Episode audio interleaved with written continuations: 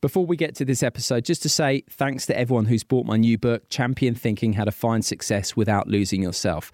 Published by Bloomsbury, the response has been terrific. It's an Amazon bestseller, it's been top 20 in the airport charts consistently, and the reviews have been terrific right across the board. And if you like this episode that you're about to hear on Flow, you'll be sure to enjoy Champion Thinking head to my website, simonmundie.com or Amazon, Waterstone, Smiths, places like that to get your copy. Many of us have those stubborn pounds that seem impossible to lose, no matter how good we eat or how hard we work out. My solution is PlushCare. PlushCare is a leading telehealth provider with doctors who are there for you day and night to partner with you in your weight loss journey. They can prescribe FDA-approved weight loss medications like Wegovy and Zepbound for those who qualify. Plus, they accept most insurance plans. To get started, visit plushcare.com slash weight loss. That's plushcare.com slash weight loss. Quality sleep is essential. That's why the Sleep Number smart bed is designed for your ever-evolving sleep needs. Need a bed that's firmer or softer on either side? Helps you sleep at a comfortable temperature? Sleep Number smart beds let you individualize your comfort so you sleep better together. JD Power ranks Sleep Number number 1 in customer satisfaction with mattresses purchased in-store. And now save 40% on the Sleep Number limited edition smart bed for a limited time. For JD Power 2023 award information, visit jdpower.com/awards. Only at Sleep Number stores or sleepnumber.com.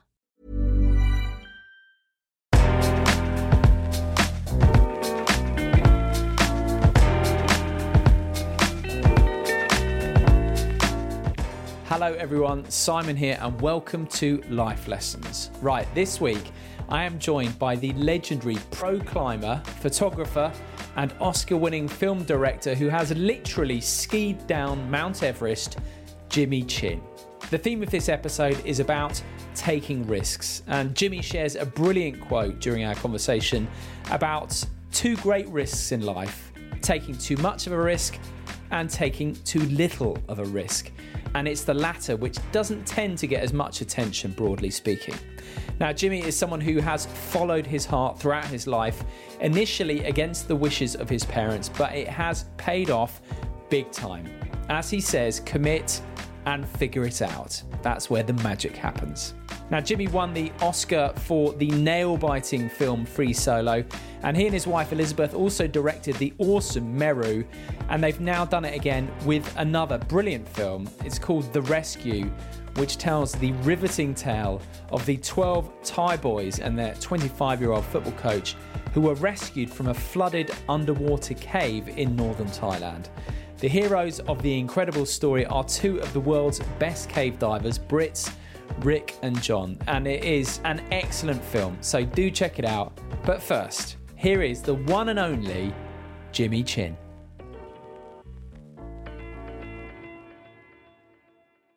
Jimmy, how are you? I'm doing great. How are you? I'm very well, and I am thrilled to have you on. And that is no exaggeration, Jimmy.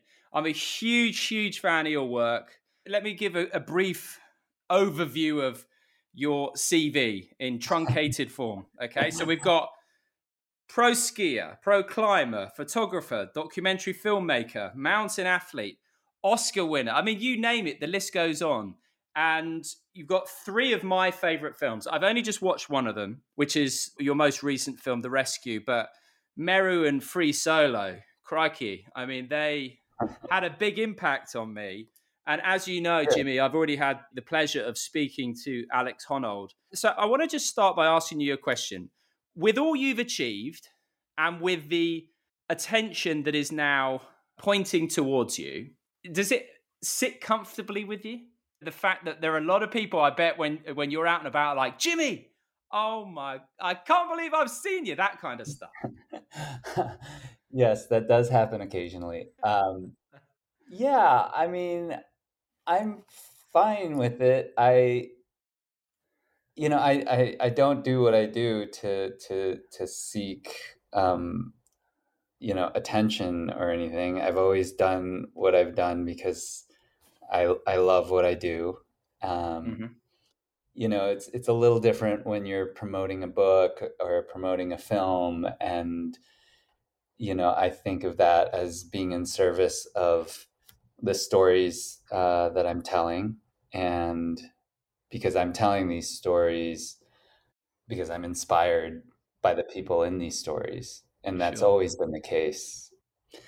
And I've always, you know, explored these ideas of the human potential and the human spirit because I was always moved by what people were doing and why they were doing it and how they were doing it and achieving you know these incredible feats or um, in the case of the rescue uh, this incredible daring and really unbelievable mm-hmm. rescue but even though the film's about the rescue you know we're always looking at the subtext and, and sure. themes in the story and really at the heart of this film my admiration was for the moral courage that these divers had and the generosity of all the people involved. So I'm deflecting already, but yeah, I mean, I think uh, the attention is what it is. Uh, I appreciate it because it, it does allow these stories to kind of move into the world and people get to see them and hopefully get inspired by them. Um, so yeah. There we go. I tell you, that was a, a, thorough and beautiful answer, Jimmy. And I'm glad you answered it that way. And I'm just going to follow up with a quote from none other than your wife. Okay. Yeah, sure. you want Jimmy on your side in a war. He's one of the most trusting, loyal, reliable people, decent and humble, with a fire burning in him. Now, part of the reason I asked that question about how you were with the attention was if I can just share a very quick anecdote about Alex Honnold. When he came and I spoke to him ahead of Free Solo at the BBC, he ambled through the main passageway at the BBC, and it was before it had really taken off. So no one really knew who he was.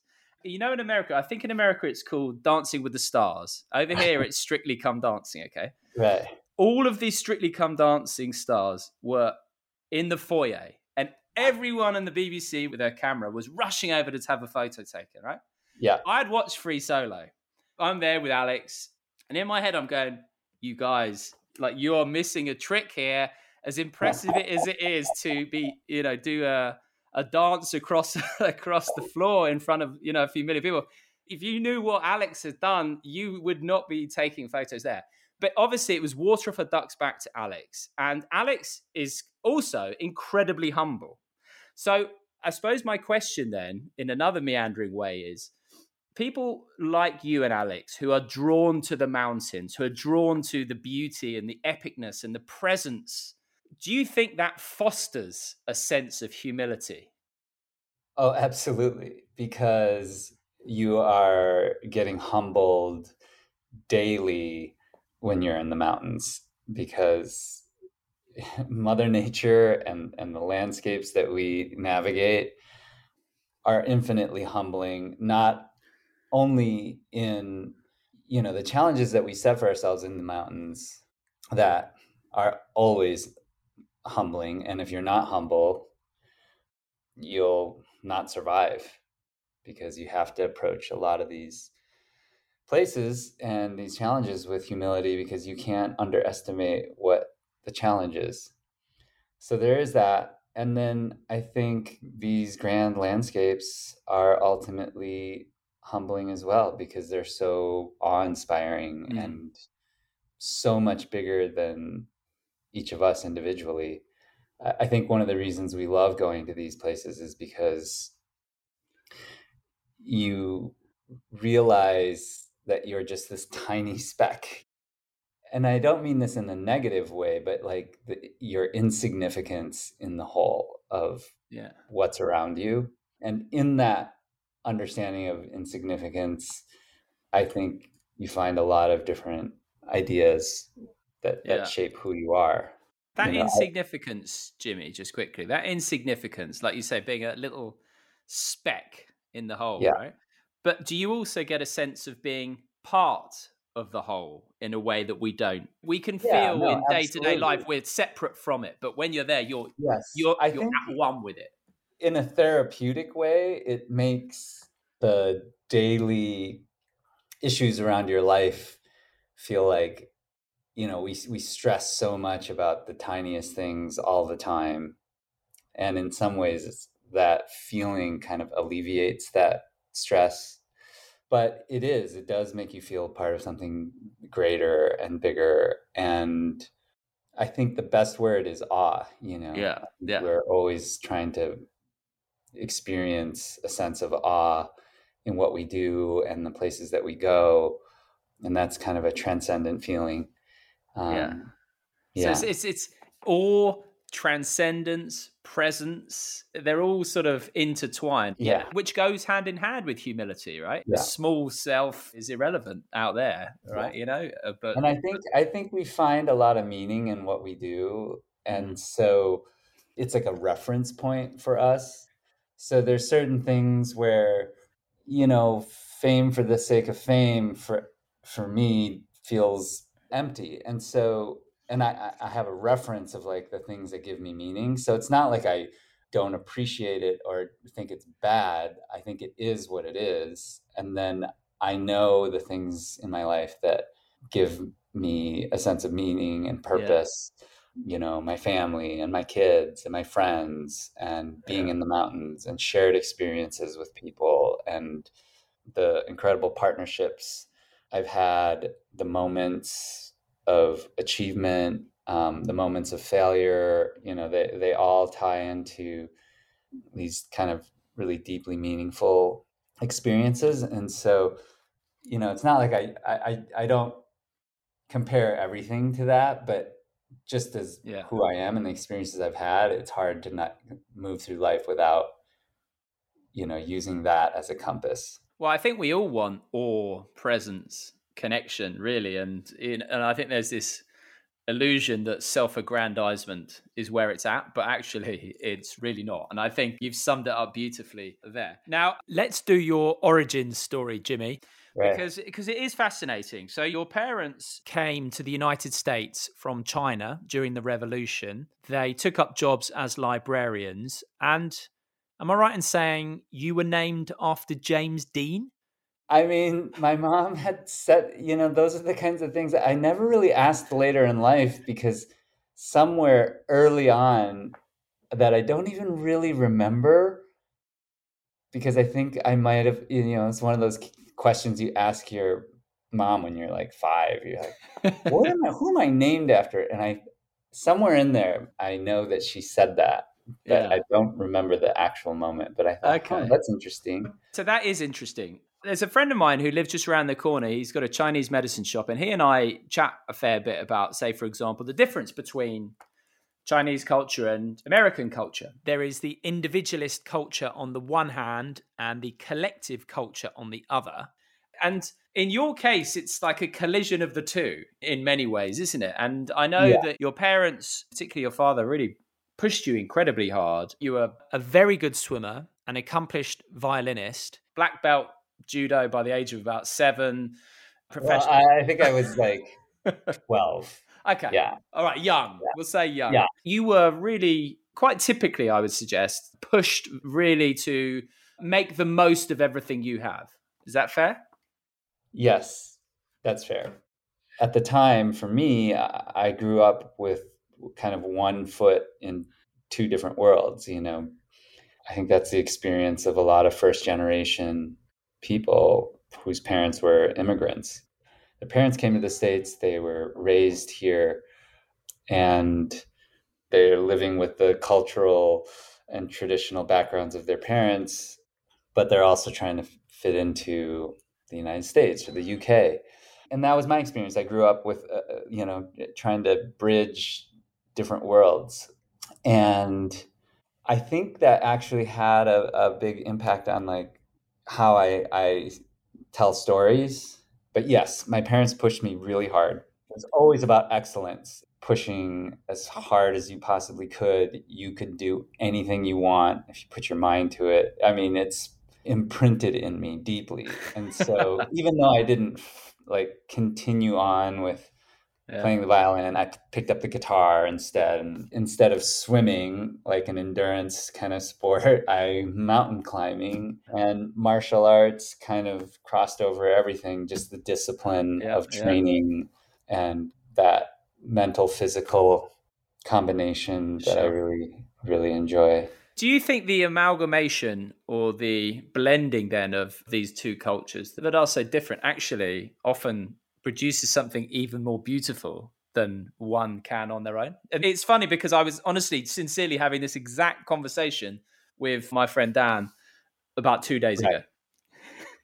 If if like living in these two worlds brings things to the table. So take taking you know there's the individualism of, of America and the kind of hey yeah. um, oh, right. you know the, the, kind of the pats on the back that let's say American kids get whereas the yeah. push that perhaps Chinese kids might get a bit more and a bit more of like uh, you know serving the family that kind of thing you know so we're actually going we're having a therapy session here um, no, I mean it's true because I, I think it's so funny the way you just put that because I think back on my childhood, I don't remember when I ever got a pat on the back. Like, good job. It was always like, oh, I think you could have done better. And A, when, when you got an A, it was always it's it's hysterical. I do remember these moments being like, I got an A, and and and and it's like they they were kind of conscious of it, but they couldn't help themselves. My parents would be like, "Whoa, it should be an A plus." you know? Yeah, yeah, yeah. yeah. like, really? Okay, yeah. got it. Like it should be an A plus. Like, okay, got it. And that is the kind of mentality I bring to everything I do, my work. It's like sure. an endless journey to be like perfection, you know, like sure. perfect execution. Like this is um, you know, this is what it's about. And That's so cool. that crosses over into the craft of my photography and my filmmaking, I'm never really necessarily satisfied. It's always yeah. like, I don't know, can it be 1% better? Because if it can, we should do it, you know? And that 1% makes a difference. It is that last 5% that makes a difference in really everything. Here's a question for you then. That quest for satisfaction, the never ending quest for satisfaction. Is it satiated when you are in the mountains, enveloped by the awe and that feeling of both insignificance and significance? Yeah, it is. Um, there are moments. There are absolutely moments. You know, and it's not just like when you get to the top of like a really difficult climb or skiing a really difficult line, although I will say that it does happen in those moments, especially when it's kind of like a binary situation, like we lived and we didn't die. I am very satisfied. but the reason why I think I'm drawn to climbing and surfing and skiing in the big mountains in particular, or being out in the ocean, is that it requires you to be 100% present in that moment because it's it is a little overwhelming and and you really have to be completely there and firing on all cylinders um, making calculations in your your mind but also you know being physically really present and executing in a way that allows you to be there that is a different type of attaining that satisfaction because you're not thinking about trying to be satisfied anymore. Yeah. Future just, doesn't exist at that point, right? Yeah, you're just in the moment and you are just there and that's that's in a lot of ways that's a it's a big relief, right? Yeah, sure. Yeah, absolutely. I think that's it's a subject I've touched on many times, Jimmy. It's I think it's what we all uh, really want. You see it yeah. in all sorts of sports and obviously yours is particularly good at evoking that experience. Okay, so let's just fast forward a bit. So you've been striving for your A pluses, but then uh, you're at college, all going great. It's clear it's going to be either lawyer, doctor, finance. Your path is set, but then comes climbing. So can you just quickly, very quickly, give an abbreviated version of the falling in love, and then also you've got some great mantras and quotes. One of which is the greatest. Well, it's about risk, and I'm going to mangle it. Oh yeah, no, no, I I, I know which one you're, you're suggesting. It's uh, it was um, from my friend Jon Krakauer, the author, into the thin air, into into yeah. the wild. Yeah, yeah. Um, under the banner of heaven. I mean, he's got a a lot of incredible books, but he once said to me that there are two great risks in life: risking too much and risking too little. And you know, I think we focus a lot on risking too much, um, which is understandable, and that's how people survive. But this idea of risking too little, I don't know if that's taught and talked about as much because there are costs to that going through life without taking any risks because the opportunity cost is like achieving something great or because anytime you're trying to do something big or or you know there's no way to achieve anything great without taking risks and great anything great is obviously a subjective thing because you know, you could say, well, sitting on the couch 24 hours a day, seven days a week, watching TV is great. Well, um, yeah. I don't know. I mean, yeah. but it's not my definition. So I'll qualify that with that people's idea of what's great is different. And I and I'm I'm I'm I'm down with that. But for me, it's different. And then the first great risk you took then was in eschewing the path that was laid out so clearly for you and yeah. following your heart. Yes. Can you just tell us about that, and also about the, the how you felt yeah. climbing? No, I mean, I think I think anytime anyone chooses to follow their heart and their passion, that is basically the most vulnerable you can be. You know, whether that's in a relationship or in what you do because you're laying yourself out there and it's extraordinarily vulnerable because either getting denied or failing to achieve this thing that you have put your whole heart into in your life or your career you know when, whenever you whenever you do that i think it's it's very it's a hu- huge risk. Emotionally, um, sometimes in my world physically, but you know, I think that that's when people are the most vulnerable. I chose to go that way. I felt very vulnerable. I felt like I was letting a lot of people down. I was questioning like who am I to decide to do something like this when that is not the expectation of my parents or of society or of a lot of my peers that I went to school with. You know, so it was it felt really risky and and I was filled with a, you know endless doubt like this is not is this the right thing to do? And every time which happened daily multiple times I had to make a decision about should I go this way or should I go that way? I I did keep pushing off to go do my own thing.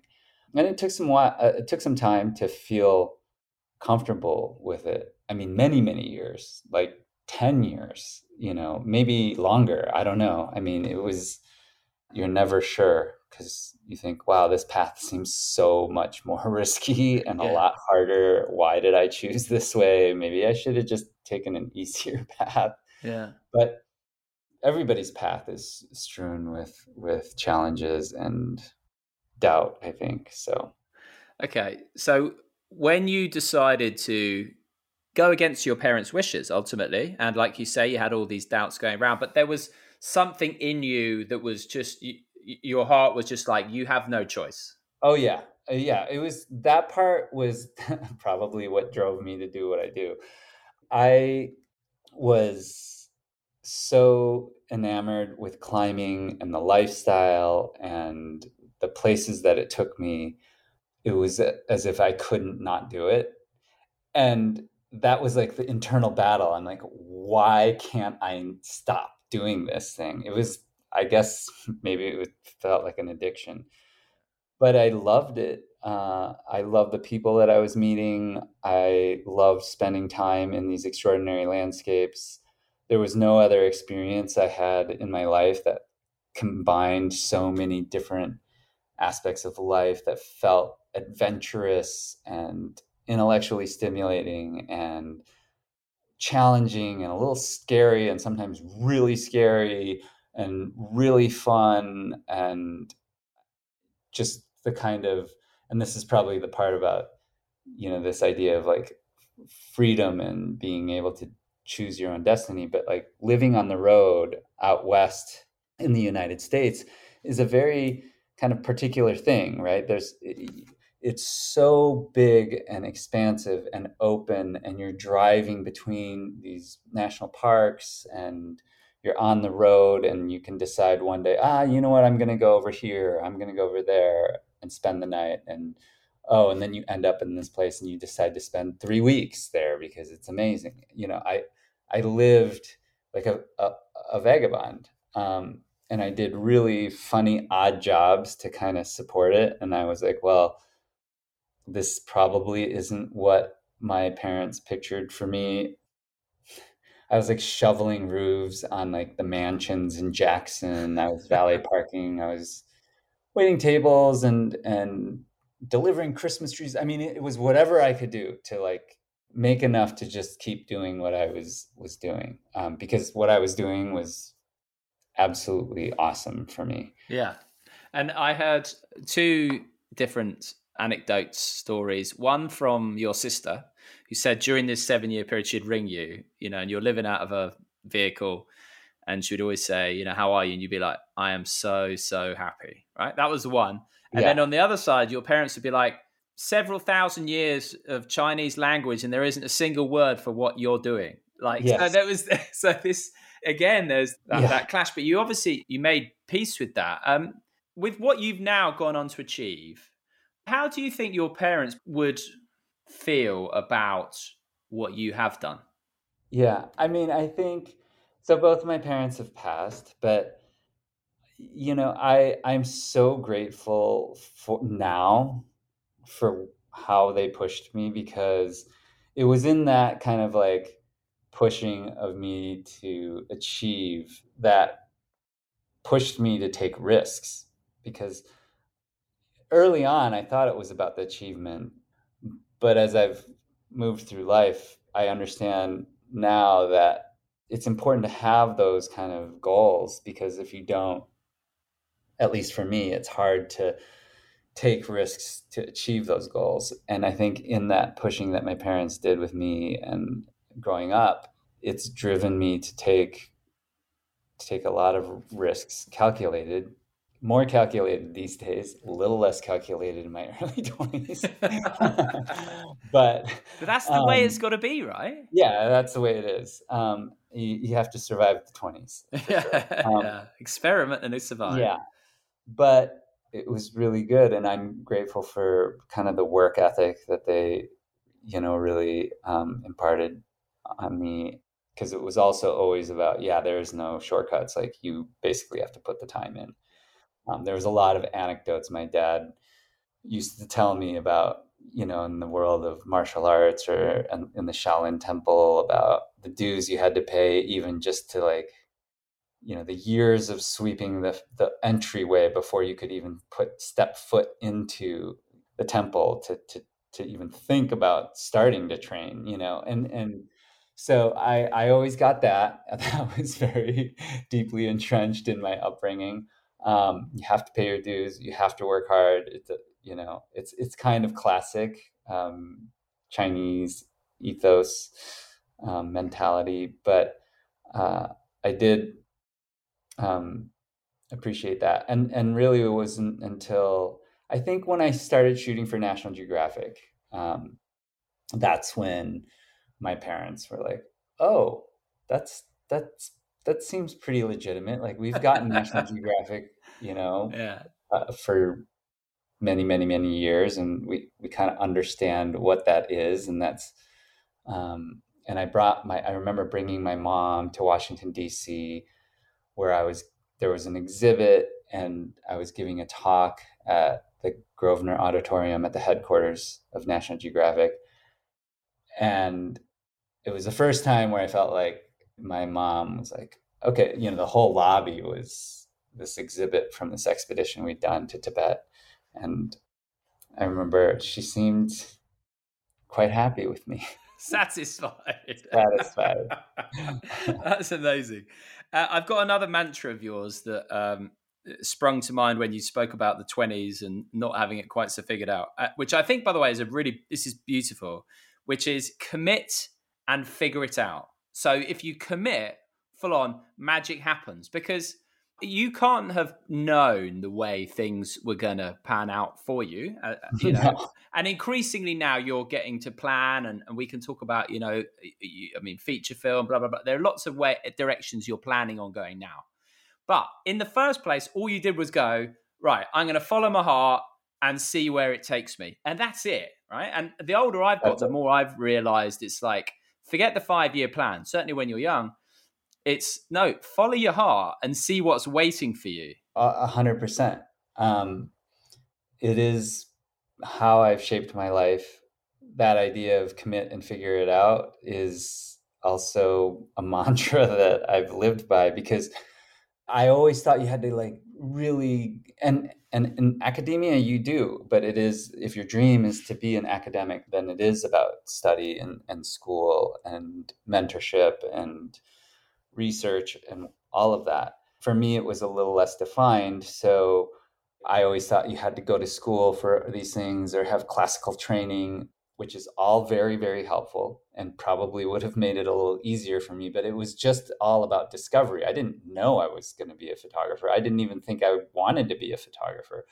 I certainly never thought that I was going to be a filmmaker. I mean, if you had asked the 18 year old version of myself, what do you think you're going to be doing in 10 or 20 years i wouldn't have imagined that the, the words filmmaker would not have come out of my mouth. I had no idea that i was going to be a filmmaker. It was only in following circuitous path that i've been following that i landed there and it be, and i ended up making films. Oscar winning um, films just as an fyi sure.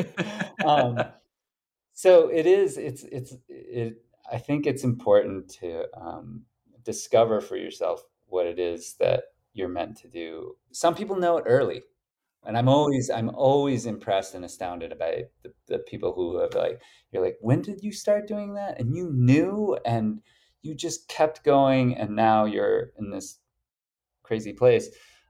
But that's that's not the case for for most people i don't think. And i think and also that, it can change can't it jimmy? It can it change. can change uh, all the time. yeah, yeah, it can change. But the discovery aspect of it i think is is hugely important and allowing yourself the space to discover it something but it generally starts with having to commit to something and that commitment is where the magic happens yeah. because I committed to climbing and climbing led me to photography which led me to filmmaking yeah. But at the heart of what I do and I'm and and in terms of like a career like I still make half of my living as a professional athlete you know it's like I still that's how I'm I still make a living so that's kind of like my day job so I had to commit to that and it's still a huge part of my life. Like that's what I do when I when I'm traveling. I'm trying to find the climbing gym or trying to squeeze in a trip between trips to go to go climbing or to go skiing or to like yeah. get that feeling. Hi, this is Craig Robinson from Ways to Win, and support for this podcast comes from Invesco QQQ the official ETF of the NCAA. Invesco QQQ is proud to sponsor this episode and even prouder to provide access to innovation for the last 25 years. Basketball has had innovations over the years too. We're seeing the game played in new ways every day. Learn more at Invesco.com slash QQQ. Let's rethink possibility. Invesco Distributors, Inc. Many of us have those stubborn pounds that seem impossible to lose, no matter how good we eat or how hard we work out. My solution is PlushCare PlushCare is a leading telehealth provider with doctors who are there for you day and night to partner with you in your weight loss journey. They can prescribe FDA-approved weight loss medications like Wegovy and Zepbound for those who qualify. Plus, they accept most insurance plans. To get started, visit plushcare.com slash weight loss. That's plushcare.com slash weight loss. When you're ready to pop the question, the last thing you want to do is second guess the ring. At Bluenile.com, you can design a one-of-a-kind ring with the ease and convenience of shopping online. Choose your diamond and setting. When you find the one, you'll get it delivered right to your door. Go to Bluenile.com and use promo code LISTEN to get $50 off your purchase of $500 or more. That's code LISTEN at Bluenile.com for $50 off your purchase. Bluenile.com code LISTEN. Absolutely. Right, last few lessons to extract before we dive into your latest film. So, we've spoken about taking risks, we've spoken about finding something you're passionate about. You spoke about I've heard you speak about building the right team. So, let's say like you know with Free Solo, the reason it was so beautiful was obviously not just the story matter, not just the relationship, not just you guys at the bottom like looking through your fingers. It was the fact that all of you gelled so well in terms of building a right team, does that again come down to follow your heart? Um, it's a little different than just following your heart. I mean, it's related certainly. I mean, the, the like if we're going to use free solo for an example, everybody on that team that you know we built for that production were professional climbers, not just professional climbers, but elite professional climbers and also incredibly creative and elite, you know, high angle cinematographers. And they all followed their passions and and you know it's one of those things that's hard to define but like for me there is this idea that they're doing it for the right reasons. Yes. You know they've chosen the path and they've done what they're they've done because, for what i consider the right reasons because it's meaningful to them and they couldn't not do it just just in the same way that I felt. And it's helpful to have people like that who are deeply passionate about what they're doing and the craft of climbing and the craft of cinematography. Um, for starters, like that was the baseline. They had to be world class, and they ha- also had to kind of be doing it for, like I said, the right reasons. But they also had to be people who I trusted I guess emotionally, like like I knew that they could hold up under pressure. I knew that they had been through a lot of their own experiences in which they wouldn't cave when it got hard because I knew that this project was going to have a lot of very challenging moments. Yeah. Whether that's three weeks back to back days of 18 hour days nonstop trying to chase Alex, or if it was getting their shit together the night before Alex is going to go free solo and not forgetting everything because they're so freaked out of their minds, you know? I mean, or that they weren't going to be paying attention to the rappelling because they were thinking about Alex, you know? There there were so many opportunities to make mistakes for the amount of hours that we spent on high angle terrain. I mean, just the kind of statistically like that amount of time being in high angle terrain, there's just a thousand and one opportunities to make a single mistake that could be catastrophic. So yeah, yeah. I needed to have that trust in them. So I, I do I do follow my instincts, but I do do I have a real kind of checklist and process for who's um, right for the team, and and yeah. it's different for every project. Yeah, but you have to resonate with them clearly. Right. Uh, I'm just going to rattle through a couple of yours. With Meru, you were rejected twice before you got accepted and then uh, smashed it at Sundance. Yes.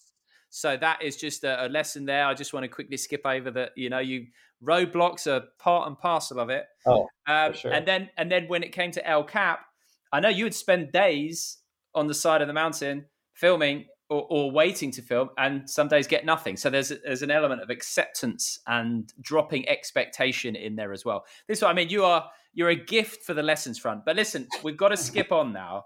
So let's talk about your latest film. This incredible story of 2018, which we all remember. So the 12 young Thai boys mm-hmm. football team and their coach underground in this cave, the rising waters. Are they going to get them out? All the families outside. And so watching the film and, and seeing what went into it and how things were just such tiny margins, very similar to El Cap, actually. You know, one's the slightest mistake and it would have been yeah. disastrous. Can you just quickly explain why? Because it is a, a slight detour for you, but at the same time, I know that you resonate with these people on some level too. So, can you just tell me a little bit about how this came into being? I mean, I think every film we make, we think, wow, that was the hardest film we've ever made. And I thought that would end with Free Solo. I was like, there will never be a film. but The Rescue was incredibly challenging in so many different ways. But it, it came about because we followed the events as they were happening from afar and we were riveted by the story. And as we learned more about what actually happened, because we knew it was a great story, but it wasn't until we really kind of started to understand what actually happened that we were we were very very committed to trying to make the film. Because as I mentioned before, it, it, it we look for stories that have bigger universal themes that even transcend the subjects themselves or the event themselves um, and the subtext of what what's happening in the stories. Uh, and this this was so rich on so many levels. And so we chased it. Um, it was with another filmmaker uh, originally, and they had some creative differences with the producers, and it opened up again. And we asked National Geographic if we could make it. And so that's how we ended up landing it. And then we we just uh, sorry for the pun, but we just dove in. Like we knew that it was a huge forensic exercise because it was such a fragmented story and it was one of those stories where everybody thinks they know what happened and they yeah. kind of do but they don't really know what happened. And so we had to piece that all together and build that timeline because um, you know this is documentary filmmaking. There's obviously the the journalistic standards of nonfiction filmmaking that apply. Um, so just getting that right was a huge challenge. And then really kind of getting these divers to talk about themselves and they're not you know talk about their feelings and they're they're they're they're, they're not the type that love talking about their feelings. Um, but then just kind of building it all together was a huge challenge. It had a lot of obstacles because there there basically wasn't any footage from inside the cave of the rescue. Mm. yeah. And we had to figure out how to how to pull that together and we'll come to that because I know you had to even deal with the seals. So I'm intrigued to find out how, how you managed to do that. But to come back to the divers, so two of the central characters are these British, somewhat eccentric divers who just love cave diving and you know they've got their own homemade equipment so people are like what the i mean that doesn't look like yeah. proper equipment but it's that it's made to spec did you feel there was an affinity between, let's say, the type of person who, on some level, who is drawn to, say, mountaineering and to doing the pursuit that yeah. those guys do? No, absolutely. I, uh, some people had kind of described the divers as being kind of odd and outcasts and, you know, a bit awkward. And when I met them, I just remember thinking they seem totally normal to yeah. me. Yeah, yeah. because I think I'm kind of surrounded by people who are like that, who've chosen these kind of very potentially high risk, high stakes, kind of fringe activities. Like high altitude alpine big wall climbing is not very mainstream, and neither is you know, serious expedition cave diving. And so it does draw, I think, a certain type of person. A, they, you know, just people who embrace the unknown, who enjoy that feeling, and it's not for everyone, or maybe it is, but most people haven't discovered that they would actually yeah. love that. But, yeah. um, and they have a real sense of exploration, the seeking of these, you know, awe-inspiring experiences, highly, highly calculated. You have to be really, really sharp and have a mind that can do a lot of high risk calculations simultaneously and multitask while doing something physically and um, so there is a kind of mind that it, it draws um, to but yeah i totally got them and and i think when when when they met me or maybe they they had done a little bit of research and they knew what i had, was doing with my my work and my life i think they all also saw free solo. I think they all kind of related to alex as well. So we had some credibility going into it and and i also just enjoyed getting to know them because they were great. And the journey they went through in terms of first of all you know heading out there because it was like look no one else can do it right apart from you guys and yeah. it, it, i'm sorry it's a bit corny but you know not all heroes wear capes because it is a bit like that right it's it's right.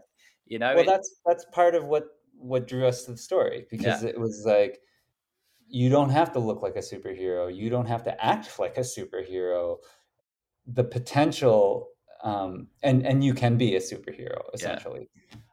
But what it really the subtext of that is that basically like we all have the potential to be a superhero. We all have the potential to make the right decisions and have moral courage to do the right thing when it's asked of us. Mm. and not to ever forget that. And that you know i think we're bombarded in the news and the media about all the things that all of the differences and mm things that divide us and you know the worst of human nature because the algorithms yeah. know that it yeah, yeah. captures your attention so we're just fed that endlessly and we just want to remind people that actually you know there we all have this common humanity yeah and when it comes to saving a bunch of kids and people are the best versions of themselves like we all have the capacity to do that and we all have the capacity to kind of do that all the time. So that is kind of the subtext of the, of the film. And it's a beautiful subtext and i think something that i wasn't aware of is that just remind me of the, the two the two main english uh, john and rick. John and rick. So they obviously went out there and if things had gone wrong and there was a very good chance it would have gone wrong. They would have had to have got sped out of there because their lives may have been in danger, or they certainly may have ended up in the Thai judicial system. Yeah. I didn't realize quite how much pressure they were under beyond just the oh, saving of these no, I mean, lives. that's why it's such that's that's called moral courage. Yeah. That is to say, if I'm the only person to be able to save this person, but in the act of saving this person, I have everything to lose, and it's very likely I will lose everything. Do I still choose to go save this person? And that's a question. That's like a central question of the film. What would you do? And they chose to try and save these kids even though they had everything to lose not only their careers or their lives you know ending up in in you do not want to end up in a Thai prison. No. um, and but I mean, just the psychic trauma of potentially feeling like you had killed these kids because you had to try this outrageous rescue, um, but you you couldn't leave them behind. Yeah, like that wasn't an option for them. So we know how it ends. Uh, just like in El Cap when Alex was doing the rounds, even though you're watching it at the time, it's one of those things. It's like I was interviewing Alex, but even, even when I was watching it, you still part of your brain is like he's going to fall, he's going to fall, and it's the same with this film, right? You know, you have that same sense of gosh, what the heck's going to happen? But as we know, they do survive, and the two guys when they get their recognition from the Queen and obviously, then you speak to them afterwards and you do the interviews and stuff. Did you sense that they had grown or what did they get from it? You know, in yeah, terms, I mean, of, you know what I mean? It's hard for me to say definitively because I didn't know them before the rescue. But I will say from what they've told me and Chai is that it was a transformative experience. And how could it not be? Right. Yeah, yeah. Um, but their calling of being cave divers, of which they've kind of been like doing under the radar for you know for Rick for 40 years and nobody really gets it or appreciates it, but it is his craft. All of a sudden, in this moment, he's asked to use that craft to save 13 people, um, 12 kids and their coach. So I think for him, it, it must have been hugely satisfying to be like, wow, I've devoted my whole life to this craft. And in this moment, it was the only thing that could save these kids. And I was able to use it in this way. How would you not be, you know, yeah, transformed by that experience? Um, yeah. And I think the other divers said this, said the same. You know, they said, look, you know, in the film, at the end of the film, I think they say their part it's like what you said, right? Commit, and the magic happens. And, and it might take forty years. Forty years. Well, I'm sure they had lots of magic happen in those but, 40 but, years. But that was it. Okay, right. Yeah. Last couple of things, Jimmy. There was one bit in the film that really I found really interesting, and was when the the Buddhist priest monk, monk yeah. came in, and the reverence that everyone had for them. And again, it was that clash of East and West. He's like, I'm not taking these bracelets down. It's like, no, dude, yeah. take the bracelets down. You've got to take the bracelets down, yeah. right? But ha- how he called it as well. He was like, no, yeah, they they will come out, and he basically called it. I don't know. Did, he did. Did that impact you? Because when I was watching it, I was like, whoa. Yeah, I mean, I think that impacts different people differently for sure, but the main kind of intention behind showing kind of the mythology of the mountain and including the story about the monk was just to push people to think about their belief system because again i think we often assume our belief system is the only belief system yeah. and it's the only real belief system which is just not the case, mm. right? Like mm. if you travel at all, you'll realize people have very different belief systems and it's just as real to them as yours is to you and we for some reason don't consider that very much. So we wanted to show that you know for people in northern Thailand like this is reality for them. This is what they believe in and actually who's to say that the monk didn't save the kids. 100%, yeah. Because there are a lot of people who believe that he did and that maybe the princess and her father made yeah. up and yeah. she released the kids in this moment and it was cathartic for that story is yeah, you know the, the players in that story i mean who knows right so yeah we just thought it was really important and it was interesting talking to the american Air Force PJs, the parajumpers, who are basically one of the highly most highly trained rescue operations in the world. They do special ops rescues in combat. You know, they're they are the, the top level. And they were saying to me how when Saman died, the Thai Navy SEAL, one of the yeah. Thai Navy SEALs dies during the rescue. Incredibly brave, but but died during the rescue they themselves were saying, oh, that must be one of the two people that the monk said would die during, would be sacrificed in order to get these kids. And I just, they said that kind of offhandedly. And I just thought it was so funny because even without knowing, they had accepted this different belief system because they were in Thailand and they were in that moment and they were, they, they had totally bought into it. Probably not even consciously. Yeah, yeah. There is a certain Western arrogant to our belief systems, I think. Yeah. And, and anyway, we, we, don't need to go down there. Okay, right. Last two things. First of all, you're a meditator, aren't you? Uh, I do. I have not been very good about it lately. Okay, but, but okay, yes. but but you are because there's one film that is going to extol the virtues of getting a meditation habit. It's this one, right? Because if those kids hadn't meditated, thanks to their coach, and yeah. very simple, following their breath just to keep themselves calm. And you can see how calm they are. It is yeah. unbelievable, right? Then you're probably not going to develop a, a meditation habit, quite frankly. No, but it is, it is, it was probably very critical to their survival. Yeah, yeah. And then last thing, right? So I read a really interesting article when I was doing my research where someone said many years ago, so the park near where you live and certainly where you grew up, and you love to spend your time. And this guy said there was this one moment where I thought Jimmy might have something a bit special where you rocked up at a fast food outlet and said something like, Look, can I get some small chips? By the way, can you just throw in a burger and Coke like for free? Like, and this guy's like, Yeah, sure, why not? It was like Obi Wan Kenobi mind trick stuff. And this guy behind you who's with you is like, How's he done that? Thought he'd chance his arm and got a look like, no way, buddy, this is not going to wash from you, right?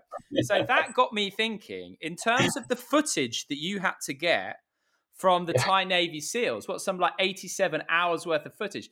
Did you use a similar Jedi mind trick to get that footage? you know, that's a really funny story. It was one of my best climbing partners early on. We didn't have any money, so I that I I I'd forgotten about that little anecdote until um, he told it recently. But I've had to do a lot of Jedi mind tricks in my career, and believe it or not, a lot during free solo to basically get working with Alex requires total Jedi mind trickery.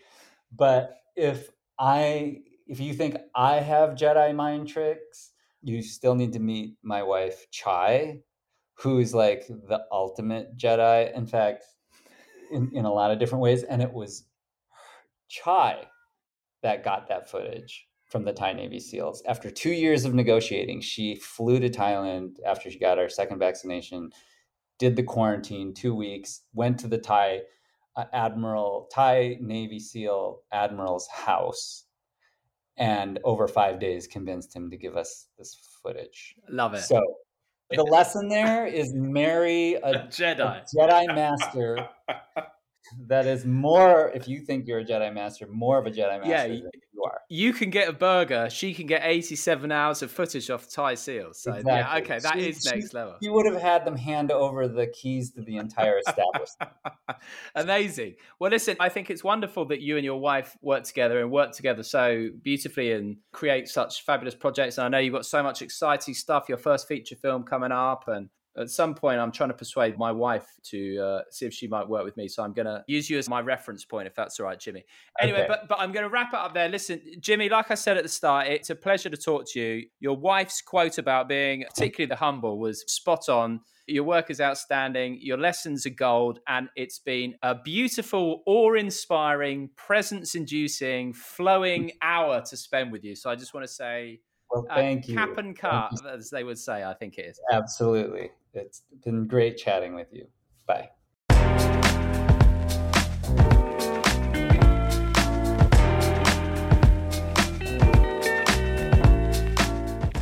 Thank you for listening to this week's episode of Life Lessons with Jimmy Chin. I really enjoyed chatting to Jimmy, and I hope you enjoyed listening to our conversation too. He was a fountain of wisdom. And two things that really stood out for me is this idea about the danger of not taking risks in life, as well as committing to a path and then figuring it out as you go along. I'd love to hear your thoughts. Get in touch at Simon Mundie on social media. Just a reminder to sign up for my weekly newsletter, Monday on Monday. Two of the best life lessons from over 300 of these conversations straight to your inbox to get your week off right. Head to simonmundie.com to sign up for that. Also, if you could share this episode and leave a kind rating and review wherever you get your podcasts, it would make a big difference and would be hugely appreciated. Right, that's it for now. Until next time, goodbye.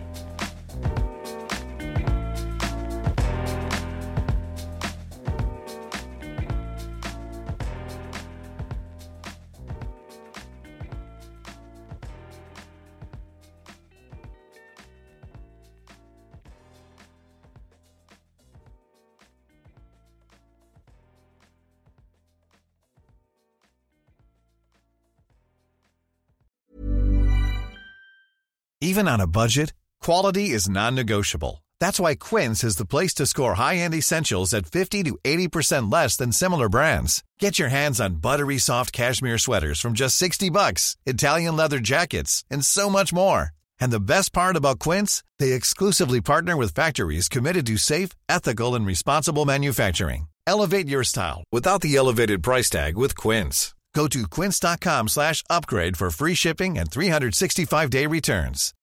You know how to book flights and hotels. all you're missing is a tool to plan the travel experiences you'll have once you arrive. That's why you need Viator. Book guided tours, activities, excursions, and more in one place to make your trip truly unforgettable. Viator has over 300,000 travel experiences to choose from. Everything from simple tours to extreme adventures and all the niche, interesting stuff in between. So you can plan something that everyone you're traveling with will enjoy. Real traveler reviews give the inside scoop from people who've already been on the experiences you're considering. So you can plan with confidence. Free cancellation helps you plan for the unexpected, and 24 7 customer support means you can travel worry free. Download the Viator app now and use code Viator10 for 10% off your first booking in the app. Find travel experiences for you. Do more with Viator.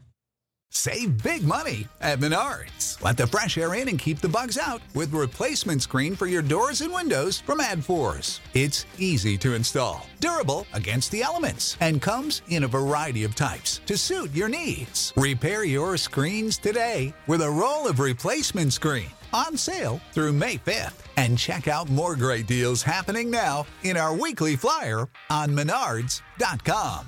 Save